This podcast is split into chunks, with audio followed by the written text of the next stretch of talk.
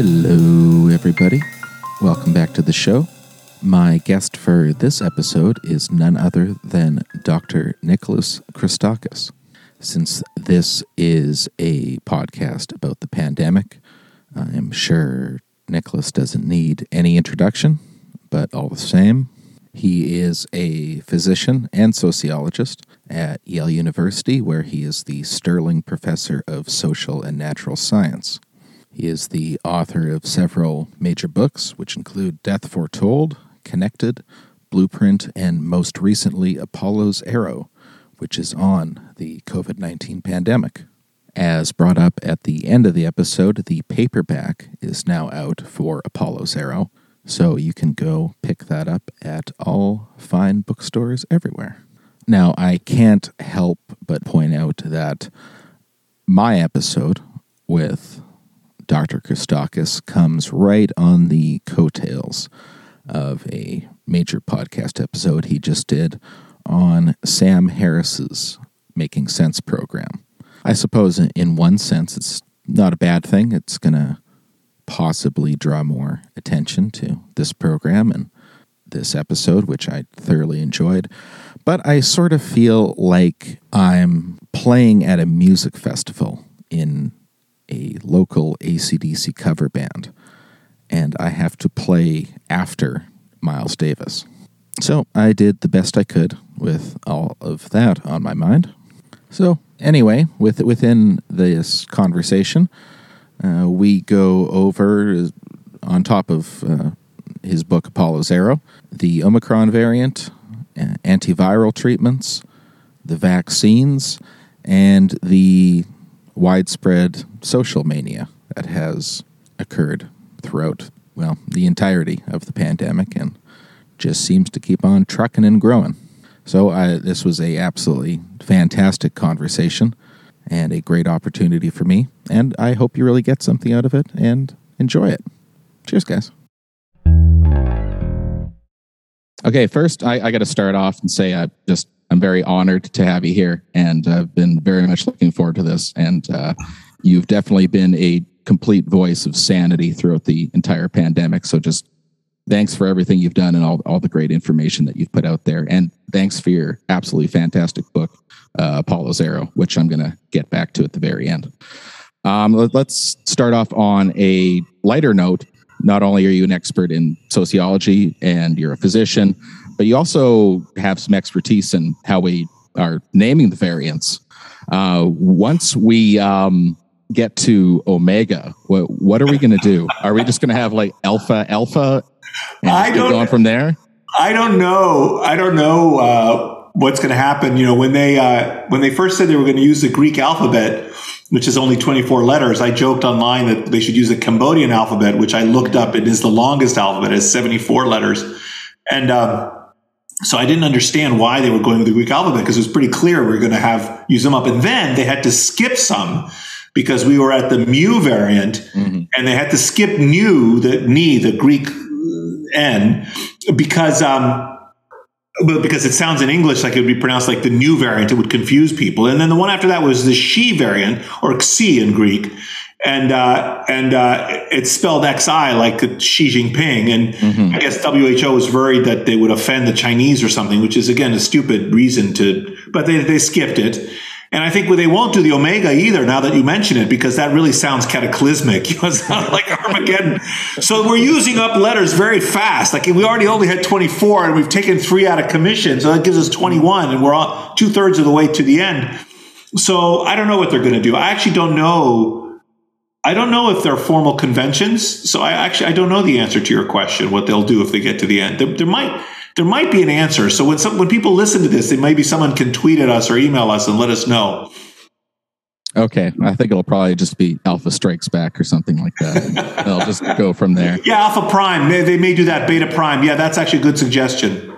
Yeah, there, there we go. We figured it out. Mm-hmm. Uh, and then so, uh, well, pertaining to one of those letters, uh, uh, all the hype right now is, is, the Omicron variant, and it seems like a lot of people have made up their mind. Some are saying, you know, this is the the doom, and some have just surmised that it's it's going to be extremely mild, and this will be the end of the pandemic. It'll sweep through. Everybody will get the sniffles, and then we'll have herd immunity and and all that. What what are you finding is um, the the most likely outcome from what I, I, I, imagine possibly little data that you've you've been able to accrue. Yeah, I mean, I think what's going on.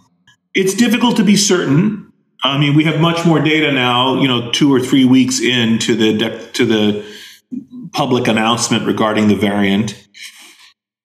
I think uh, I thought at the beginning, based on very skimpy evidence, that it would be likely to be more communicable, more intrinsically spreadable. And there are two ways it can do that, at least two ways. One is that the virus itself intrinsically can spread more easily from person to person. Let's say because it has a better ability to bind to receptors in your nose. So a variant that can bind more easily to receptors in your nose that variant would spread more easily from me to you than a variant that otherwise identical variant that couldn't bind as easily to the receptors in your nose. And, and, and this is an intrinsic property of the pathogen. It's measured by something known as the R naught, the R sub zero, which is the basic reproduction number, which is the number of new cases you get in a non-immune, you know, naive, an immunologically naive, normally interacting host population. And the original R naught for the original Wuhan strain of the virus was three. Each case gives you three new cases. And so one reason the Omicron variant may be more spreadable is because in fact it has a higher R naught. Like the R naught for Delta was the Delta variant was six compared to the original Wuhan strain, which was three. But another reason the Omicron variant could be more spreadable is because of its ability to evade your immune system. In other words, it can spread amongst the immune, previously immunized because they had previous infection or vaccination, and also spread among the people who were unvaccinated and previously unexposed. And therefore, it has a bigger pool of people compared to a variant that doesn't have this capacity for immune escape. So there are at least two reasons intrinsically higher spreadability and the ability to evade immunity that can make the Omicron variant more spreadable and they're both mixed in. It's difficult to know. We're going to have to wait for some studies and some analyses.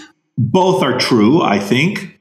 And I think this variant, from a combination of these properties, will be as spreadable as Delta or more spreadable.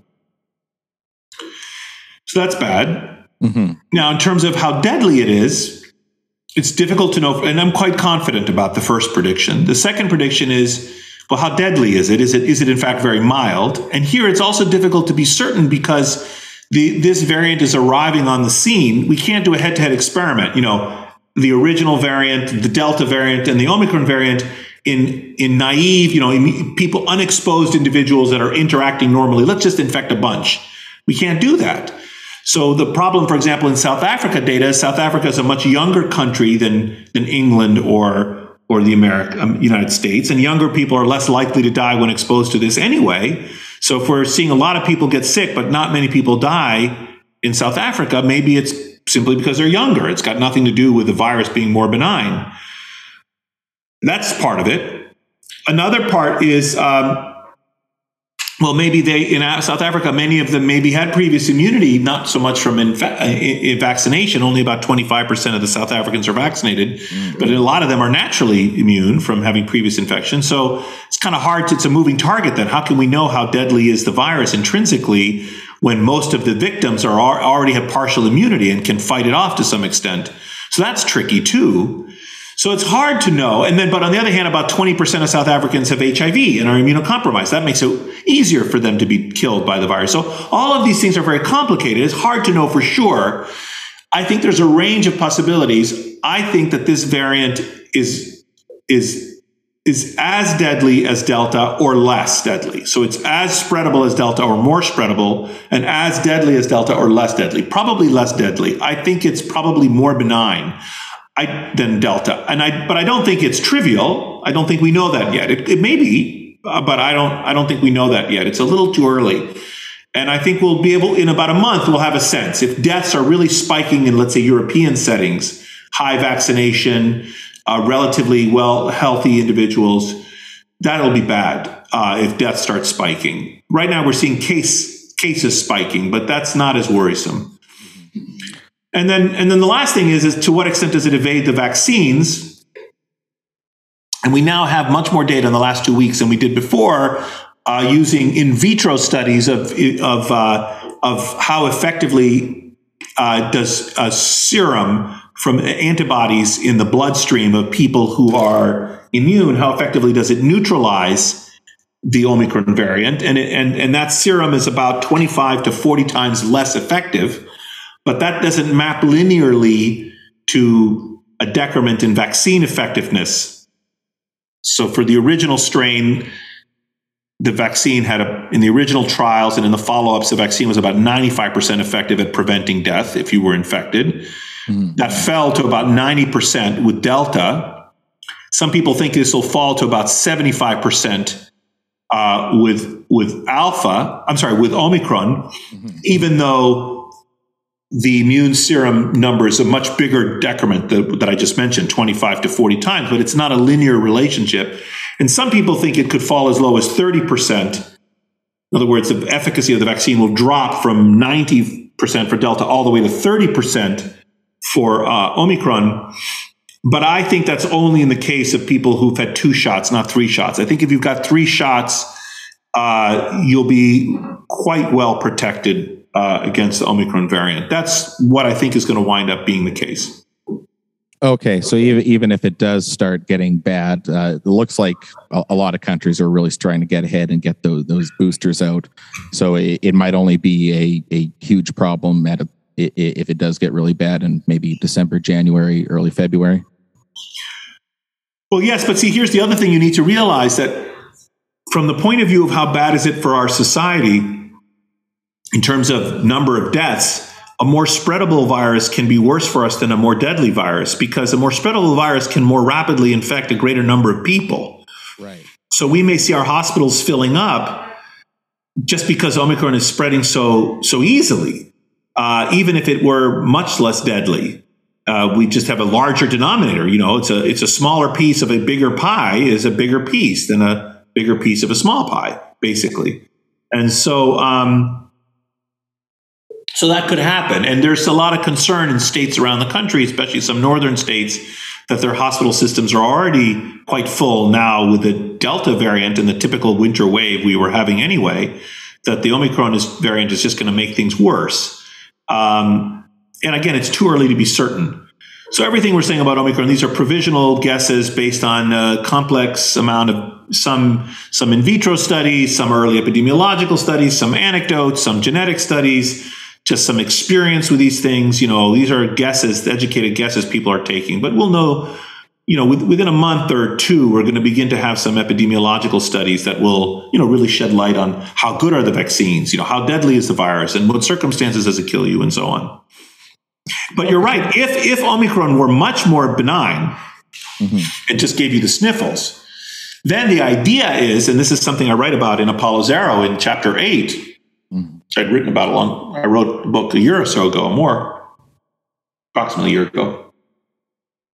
Is that then everyone would be exposed, you see, to a mild variant of of the, of, of uh, SARS-CoV-2, get some immunity from that, but not run much risk of death. In a way, that's a good outcome if that were to happen.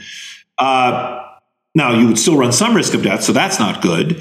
But if the alternative is to be exposed to a deadly variant, a more deadly variant or a benign variant, then it's sort of, you know, it's like getting natural natural vaccination in a way uh, by getting a kind of a more benign variant. But it's too early to know this. Okay, you know, fa- fair enough. And uh, one thing that has looked a bit hopeful, uh, apart from the vaccines, is that there's the the antiviral medications that are yes to, to come out. Uh, what can you tell us about those? And um, that you know, just from reading the general news reports, the the figures are looking uh, very favorable. But you know, what, what what's your what's your perception of them, and when do you think they'd actually be able to be distributed to any reasonable degree? So, generally speaking, we have many antibiotics for the treatment of bacterial pathogens, and and when when new bacteria infect humans, let's say these were bacteria that previously infected animals, so they're zoonotic diseases and they leap to humans. We have lots and lots of classes of antibiotics, and and as a general rule, I would say that bacterial infections are much, much, much more treatable than viral infections. Whereas with viruses, we have many fewer, if any, effective antiviral medications, and many of them are quite toxic compared to the antibiotics against bacteria, the antibacterial medications.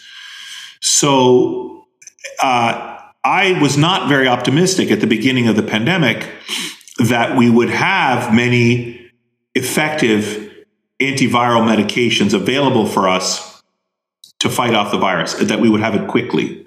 And I was very worried that any drugs we would have would be very toxic because they interfere basically with the the um, the um, genetic machinery of your body. These uh, these antiviral drugs that often.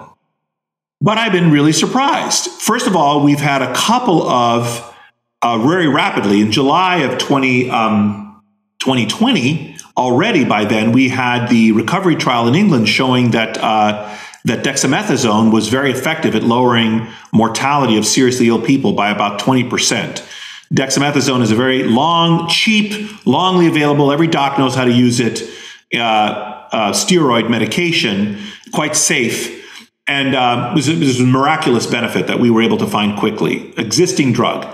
And the recovery trial, this uh, uh, consortium of trials being done in England, looked at a lot of other things like hydroxychloroquine and so on. No evidence was no material evidence was found for the benefits of hydroxychloroquine and many other drugs. They were looking at could we repurpose other drugs same, by the way, with ivermectin. I, I don't, the evidence regarding the benefits of ivermectin are not persuasive in my view. And both of those drugs, hydroxychloroquine and ivermectin, can cause problems. But dexamethasone, we have really good randomized control trials. It's great. We also had a very nice study that was just published, a couple of randomized control trials, weirdly, about a serotonin, selective serotonin reuptake inhibitor, basically an antidepressant drug, fluvoxamine, I think is its name which also has quite good uh, efficacy, very you know widely available, relatively safe, relatively inexpensive uh, drug. A short course could be helpful, and that's I was looking for the randomized controlled trial. That was why there was the long silence, and I couldn't find the paper. It's back here behind me somewhere in this stack of documents, uh, and that was just published a few months ago. But now, amazingly, we are having and then over the summer, remember there was all this excitement and hype about remdesivir, but that the randomized control trial was really feeble. Honestly, the results of the that trial and regarding its benefits really did not were underwhelming. But now we have this uh, Paxlovid study, this new drug from Pfizer, uh, sort of uh, which is an antiviral drug. It's a protease inhibitor, which showed remarkable efficacy in um, in the treatment of of um, moderately severe uh, a COVID infection, COVID, and uh, uh, like 89 or 90 percent efficacy in terms of reducing the risk of death. Uh, and I was trying to find the numbers here. Uh, I forgot exactly what it was like. Uh, you know, some. The, the, randomized control trial had about a thousand patients in it, 500 in the treatment arm. I'm making up the numbers; these are approximate. 500 in the control arm, and I think there were like uh, I want to make up a number like 50 hospitalizations or deaths in the placebo arm and uh, five in the in the control arm. I mean, just an amazing difference. These are approximate numbers, and uh, so that's really quite persuasive. Now, how were we able to make the drug so fast? Well, first of all, it turns out that a lot of the preliminary work had been done for other viruses and even for SARS one in in 2003. So we had a lot of kind of work in the can and uh, they were able to reactivate a lot of that work and make very rapid progress. But even so, I'm not yet utterly convinced about the safety of this drug mm-hmm. um, because of its mechanism of action and the way these antivirals work. So I'm a little worried. I mean, I used to prescribe antiviral medicines when I was active, you know, when I was practicing as a doctor. It's been a long time since I've written prescriptions, but I used to. Uh, and you know, I, am I'm, I'm uh, reverent. Uh, respectful of the toxicities that are associated with antivirals. So we don't have a huge experience yet with this drug, but def- definitely the efficacy data is there. So I'm amazed at the the fact that the armamentarium is rising. I still don't think it's a wise strategy for the average listener to say, "Well, I won't get vaccinated because I'm worried about the vaccine." Mm-hmm. And then if I get sick, I'll get these drugs because these drugs, you know, first of all, if you get sick, you still might die. You run the serious risk of death, if, especially if you're middle aged or older. And the drugs are not benign either. They're certainly no more benign than uh, than the vaccination. Anyway, that's a long-winded answer uh, to your question. I hope an answer. Certainly an answer.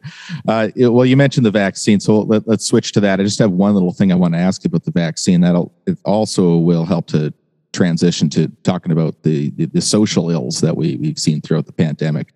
Uh, just if you had to just pose it to to somebody, just somebody in in the general public, and like I, I, can understand how you know maligning like bigger figures who are spreading bad information about the vaccines uh, can you know get the the rotten tomatoes thrown at them and, and all that but it for me it doesn't seem very helpful to really throw regular people who are unwilling to get vaccinated for whatever reason it might be you know throwing them into the ditch uh, so if if you were to just try to succinctly put the case to somebody you know who hasn't been vaccinated uh, why they should get vaccinated. Uh, I'm wondering uh, how you would try to put that across to them. Well, people who are vaccine hesitant are very, very heterogeneous. Some of them have wild conspiracy theories which are plainly false. You know that Bill Gates has put like um, you know little magnets in the vaccines and is going to track us or something. Some of them are using their vaccine behavior to signal their political identity which I think is unnecessary and foolish, frankly. Uh, you know, I love the fact that we live in a plural democracy and we have people with different political persuasions, and my fellow citizens range in their political beliefs. And I love the fact that the way we in America resolve our disputes is not by force of arms, thank goodness. We vote. And uh, that is what the founders gave us. And, and, and I wouldn't want to live in a society where everyone had the same political views. That would probably not be a healthy society. But I, but I don't. Having said that, I don't think you need to signal your political beliefs. You can you can signal them with bumper stickers or lawn signs. You don't have to signal them with whether you get vaccinated. That's a wrongful conflation. You you know you shouldn't you shouldn't bring your politics into your healthcare. You know you're getting you're getting you're choosing your healthcare based on ideally the most rational approach to what's best for your health, not with oh, members of my tribe do get vaccinated or members of my tribe don't get vaccinated. That's not, in my view, healthy. But some fraction of the people who are vaccine hesitant are also like that. Another group have what I would describe as somewhat more rational concerns. You know, they're like, well, the vaccine has been uh, was hastily made, and that's true. Or there's never been an mRNA vaccine used in humans before. Well, that's true. I mean, those are legitimate questions and i think they warrant serious answers you know to the best we can and here i think you need to be humble and say well here's what we know here's why i given what we know i am or am not concerned about whatever it is that you're concerned about and uh, you know i certainly i know a lot about this topic i'm a doctor and i and i know a lot about epidemiology and i looked at all of these studies and i vaccinated myself and every member of my family and i didn't do it because of politics. I did it because it's a miracle that we have vaccines because here's here's what's going to happen. Especially given the delta variant and other more communicable variants of the virus pretty much everyone on the planet unless you're a hermit living in a mountain or unless you're exceptionally lucky will either be infected with this virus or be vaccinated those are your choices and if you're infected with the virus, on average, your risk of death is about 1% from the virus. And uh, now it varies. If you're young, of course, your risk is much lower. If you're my age, it's about 1%. If you're 70s or 80s, it's about 20% chance of dying if you get infected. That's, That's bad.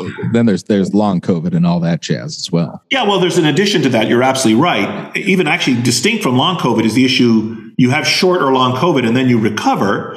But then but you don't die, but your body has been scarred by the virus. You could have some disability, your lungs, you, you couldn't be able to walk as well anymore, or, or you, you could have cardiac problems or neurologic problems or, or kidney problems, for example, where the virus could affect your kidneys adversely, lead to some, lead to some renal insufficiency and so on. Probably about a million Americans are going to die of this virus, maybe more now. And, um, and this is a prediction I made, by the way, very early in the pandemic, and people scoffed at that, but this has proven true and uh, probably 5 million Americans will be disabled by the virus. It's huge. So your choices are to be infected with the virus and run the risk of death or disability, or to be vaccinated. And if you're vaccinated, your risk of death from the vaccine is about one in a million. you're very, on average, very unlikely to die just from being vaccinated. So to me, that's like a no brainer. You know, that's like you one out of a hundred versus one in a million chance of death from, you know, exposure to something. You know, I mean, I look at those odds and I'm like, okay, I'm, I'm going to get vaccinated. And I recognize that there might be some concerns about it, et cetera, but the alternative is to be infected. Those are your choices. So that's a little bit how I would phrase it to, to some people. Um, and, and you should also see one, someone else observed this, but it's true. A lot of these people who are complaining about the vaccines are using their, you know, cellular phones and their computers to do so. Well, who invented the cellular phones and the computers? How, how are those things made? They're made because of 200 years of scientists and engineers working, discovering electricity and how it works, you know, and metallurgy and how to fabricate things out of metals, which takes a lifetime to become a, to, to be able to make things well out of metals. Uh, uh, invent the transistor and invent uh, microchips to manufacture microchips takes whole factories, not just of the designers, but the people, the men and women who manufacture these chips. They wear special booties, and all of this had to be figured out in special gowns when they do all of this work. All of this has required the ingenuity and effort of scientists and engineers and and uh, and workers for hundreds of years to get to the point where we can have these technologies, which we then just use and we think they're magic. Isn't it amazing? Well, vaccines are like that. Same exact thing. It took hundreds of years of scientists and, and doctors and, and research subjects who volunteered and all the workers who make these vaccines in these factories. A huge amount of human effort and suffering and knowledge and money and sweat to produce these miracles. So why you would you would use one thing and you would think, oh, you, you, you, you say, what do the scientists know using a device that scientists made? you know, it's, it's, you know, it's, it's, it's kind of nonsensical as far as I'm concerned. So, so that would be a little bit, you know, sort of my take on, on this.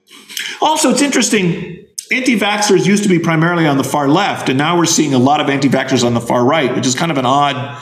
It used to be all magic rocks and everything yeah, there were people on the far left who are, you know, uh, sort of very holistic and natural was one of the ideologies. Others who were very suspicious of big pharma from a left-hand point of view, anti-capitalist, for example. You know, you had a lot of people on the far left kind of anti-vax. Now you got them on the far right as well. I mean, it's like, I just wish we could get a more sensible middle in this country to just pragmatically, you know, address our problems with as little ideology as possible, honestly.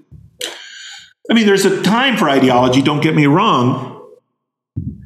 For example, in tax policy, you know, or in uh, in uh, zoning rules or whatever. But you know, when we talk about things that I would think of as more technocratic, like vaccination, you know, I, I think we should try to minimize ideology in certain domains. Yeah, and on that note, I um recently in a conversation, like to to sort of address uh, just the, the, the mania that that's gone on the, the last year and a half.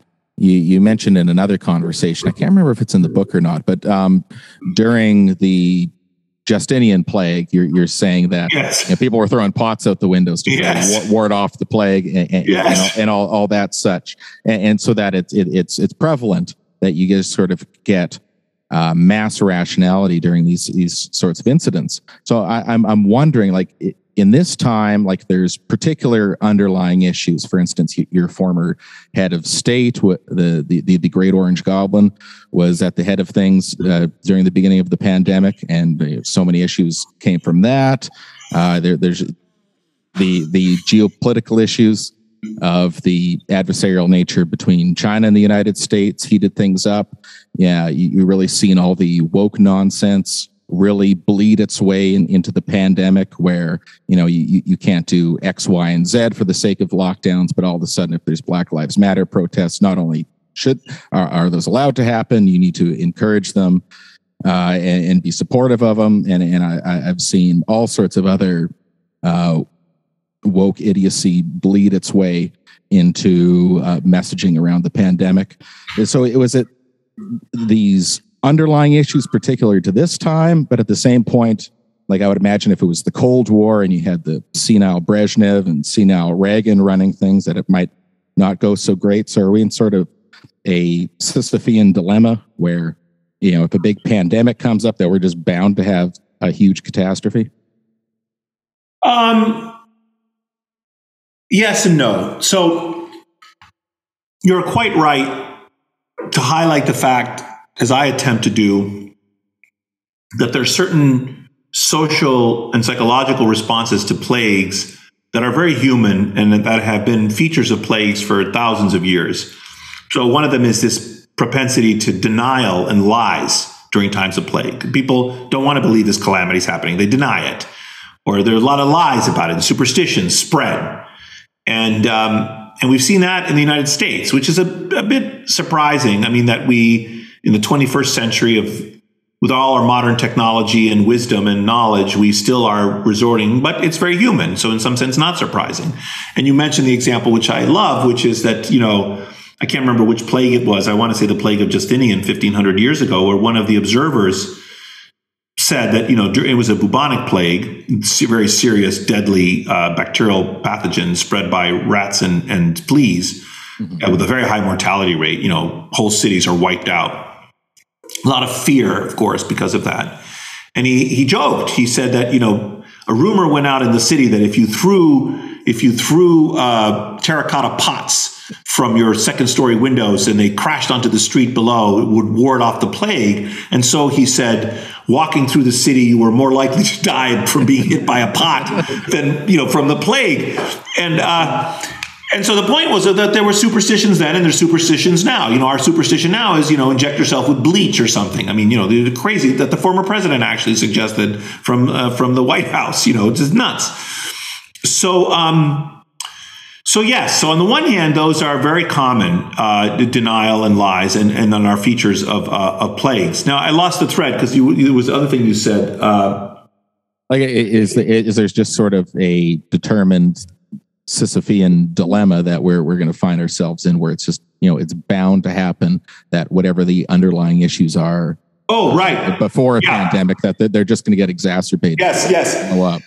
Yeah, so like, like, like, like if it was 1980, like you know having yeah yeah during a pandemic would be not so good. yeah yeah yeah. So the point you thank you for reminding me. So the so the idea is on the one hand things are pretty consistent across time in the way plagues adversely affect our social fabric. On the other hand. This pandemic did strike us at a particularly distinctive moment in our history. Even let's not forget where we were two years ago before the plague. We had we had century high levels of socioeconomic inequality, right? I mean, we were almost back to the time of the robber barons where the very richest 1% of our society can control a huge amount of the wealth. Uh, the median American family has not made economic progress in the last 30 years, approximately. The bottom is really suffering, the bottom 50%.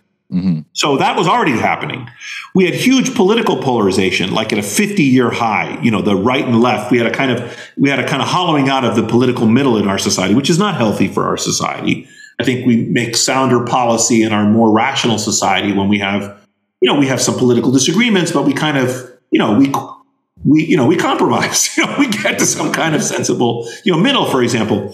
So we had those problems. We had a kind of um, anti-elitism in our society, which had feathered into a kind of anti-scientism as well. That is to say, people thought scientists were some kind of elite hacks that were trying to pull the wool over their eyes. And you see that now a lot. There's all this this it's, it's not just skepticism about science, which is healthy, but a kind of disdain for. Like, what do these guys know? Well, you know, damn it, I spent 30 years of my life learning what I'm telling you. 30 years. You know, I have every hour of every day for 30 years, this is what I've been doing. And it's just like if I need a cabinet made or I need a, my car repaired or I need a surgery, you go to an expert. I mean, that's what you do in your society, you know. And, and there's a saying in sociology, a famous observation, which is one man's occupation is comprised of another man's emergencies.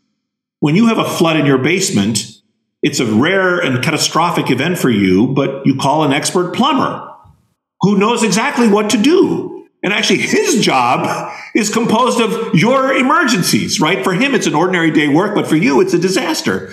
And this person is an expert, and they come to your house and they know what to do and they fix the problem. And you gladly give them money in our capitalist society. That's how it's organized, right? And meanwhile, someone else is acquiring expertise in something else. So this idea that on the one hand, I think it's okay to be skeptical. You know, maybe the plumber's lying to you and telling you that there's a more serious problem than there is. He's trying to get more money from you. Maybe. But usually not. You know, 95% of these plumbers are going to come to your house and say, this is the problem. Here's what it'll cost to fix it. And they fix the problem. And they're not stealing from you. And same goes with doctors. Yes, there's going to be an occasional charlatan and quack and whatever. Yes, but most of the time they're going to say, you know, here's my knowledge, here's my experience, here's what I believe is the truth, here's why this is important. Anyway, so being a little skeptical is fine and is healthy, but at the same time, I think this idea that what do they know and that your personal experience is just as valid, which incidentally, this idea that your lived experience is as good as, you know, that everyone has my truth. Mm-hmm. No, there's one truth. And what I find fascinating is, is that this belief in my truth is very ascendant on the far left and on the far right now. People think that, oh, very well, much. you know, yeah, which is which is wrong. Yes, of course, you're entitled to your own experience, your own your own beliefs. You've had your own life experiences. Yes, of course, and they're important. I'm not saying they're false, mm-hmm. but I'm just saying you thinking that oh, your aunt got COVID and nothing happened, and therefore you're concluding that COVID is a mild disease, as compared to a scientist who has studied thousands of cases or done laboratory experiments and come to a different conclusion than you, mm-hmm. no, you know, you're well, not right. Well, if you have if you have schizophrenia, you know, my truth is there's satanic goblins in my cucumber patch. yes. Like yeah, yeah. Yeah, that's I'm not correct. Anyway, so the, on the one hand, it's okay to be skeptical of scientists, and, but on the other hand, I don't think you should just think that they're they're fools they know nothing and so on. That is not a rational uh, conclusion. And especially, so I think what what you should do is you should ask scientists for their evidence. You know, so if someone says, "Well, here's what I believe," you say, "Well, what is what is the basis for that belief? And what's your evidence for that belief?" And um, and evaluate that evidence. You know, now it's also important to recognize expertise because you know, for example, I know very little about how cars, I mean, I know the, some of the physics about how cars work. I know about internal combustion engines. I understand about exploding gases and pistons moving and transferring the force. I know a little bit about how gears work and how you, you know, work. I understand how friction is used for how brakes function. You know, I, I understand some of the physics of all this but I am completely unable to re- repair my car. Like literally can do almost nothing. You know, I can put the fluids, can replace the washer fluid and the gas and so on in my car. I can replace a tire, I'm proud to say. But I cannot repair a car or, or figure out what's wrong. If the engine doesn't start, I open the hood, I, I, I can't figure out why the engine's not starting. Well, thankfully, there are people in our society who know how to do that. And I and I will say, thank you for and when they come and say, What's wrong with the car? And they say, Well, here's what's wrong. And I say, Well, how do you know that? And they explain to you, say, Well, it's making this noise. You hear it more on the left and on the right. They give you the broken parts and they show you. I took off the carburetor. If you open it up, look here, here's the problem. And and to me, this is miraculous.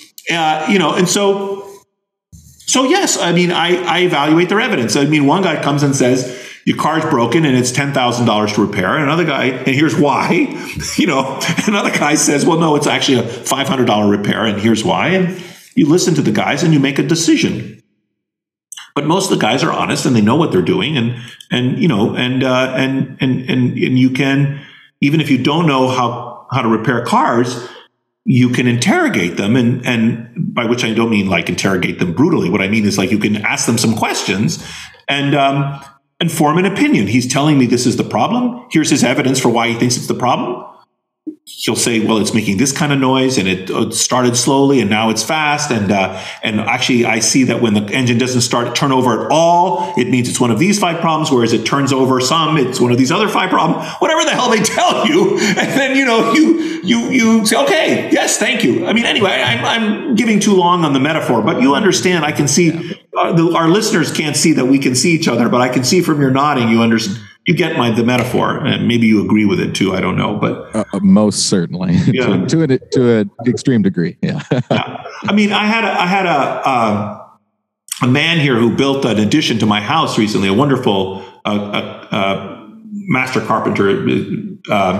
his first his first name was Kevin. Anyway, he's a wonderful man, and he was building this thing up. And at some point, I was like, well how do you know it's not going to collapse? You know, and and uh, because I was worried, you know, like, how is this known? And of course, there had been an engineer who had specced it out. But in addition to the engineer, the carpenter was able to say, I had built a thousand of these houses. When we use beams in this way and whatever, you know, it's fine. You know, and I'm like, okay. you know, he gave a good explanation.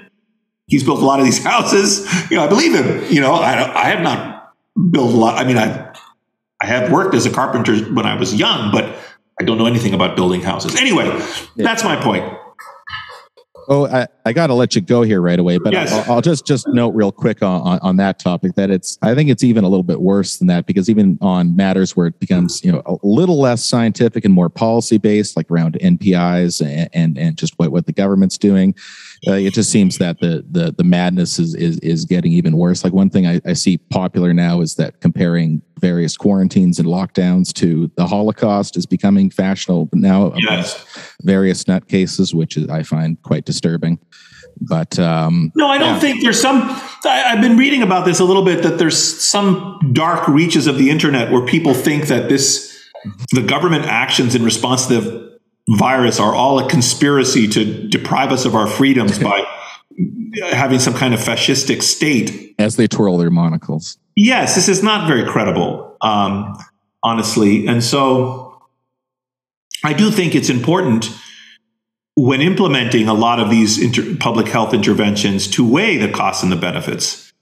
And and to take into account the social consequences. And, you know, for example, when you shut down businesses to reduce viral transmission, you put people out of work. And when you put people out of work, poverty can kill you. And so if you're trying to save lives by reducing viral transmission, it's only fair to ask, well, how many lives am I losing by by those interventions? Mm-hmm. And and you should do the calculus. You should do the calculations and you should be able to defend it. You can say like, yes, it sucks that we're doing this but we have to as a nation. It's the same like when you go to war and you conscript you conscript the citizenry against their will. And you say, yes, we recognize some of you are going to die and we've we've drafted you. But we're doing that because many more will die if we don't. And you know, that's a harsh utilitarian calculus. Public health is that way, unfortunately. It's and by the way, it's the same with vaccines. To recommend vaccination is not to blithely ignore the dangers of vaccination, yes, vaccines can occasionally cause serious adverse outcomes. But the reason we invented vaccines, we humans, 200 years ago, was because it's better to be vaccinated, with fewer deaths. Mm-hmm. So, you know, and, and usually the threshold is if a vaccine, you know, it, it, it has less than one out of 100,000, or the usual standard is less than one in a million serious adverse reactions or deaths, that's seen as safe. One out of a million people who gets the vaccine will die. That's awful, but we'll save 10,000 lives. And, you know, if you were a policymaker, what decision would you make? This is the way, unfortunately, for better or worse, that utilitarian policy is made. And this is not to say it's not, you know, if you're like there was a there was a person in England who got the AstraZeneca vaccine who died from a very rare uh, thrombotic complication, and um, and his family came forward and said, even though our loved one died, he would have said, and we say, that vaccination is the right course of action. We just happen to get unlucky. Yeah, everything's just a series of trade offs. Yes. Uh, anyway, we should probably wrap up, but I just want to go over the book real quick. Um, I have the old 1.0 uh, hardcover, but you have a fancy new paperback out. I was I was just wondering. I haven't looked into this yet. Is there any new yes uh, fancy details you, you you threw into the the the shiny new paperback? Yeah, so the paperback, which just came out a month ago or so, has um, a new preface and a new afterword, and also uh, some minor edits throughout the book. Not too many, a few updates. And um, in the afterword, I talk a little bit about the origin of the virus and some research my lab has done onto the timing of the emergence of the virus. We were able, using some data, to push back the uh, likely patient zero to the beginning of October of 2019. Um, and um, anyway, there's a bunch of stuff in there that may interest people if they've enjoyed our conversation. Awesome. Well, thank you so much, Nicholas. Th- thank you, Joshua. Thank you so much for having me.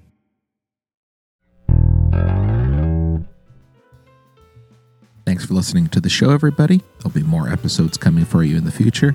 Be sure to check out endcoronavirus.org and worldhealthnetwork.global for more information on the organization. Thanks to Michelle from Make Good Together for doing the graphics for the show, and a huge thanks to Tracy, the noble producer of the show. If you listen to the show on either YouTube or podcast format, well, they are available on both, and be sure to like and subscribe and comment on those. All the best. Till next time.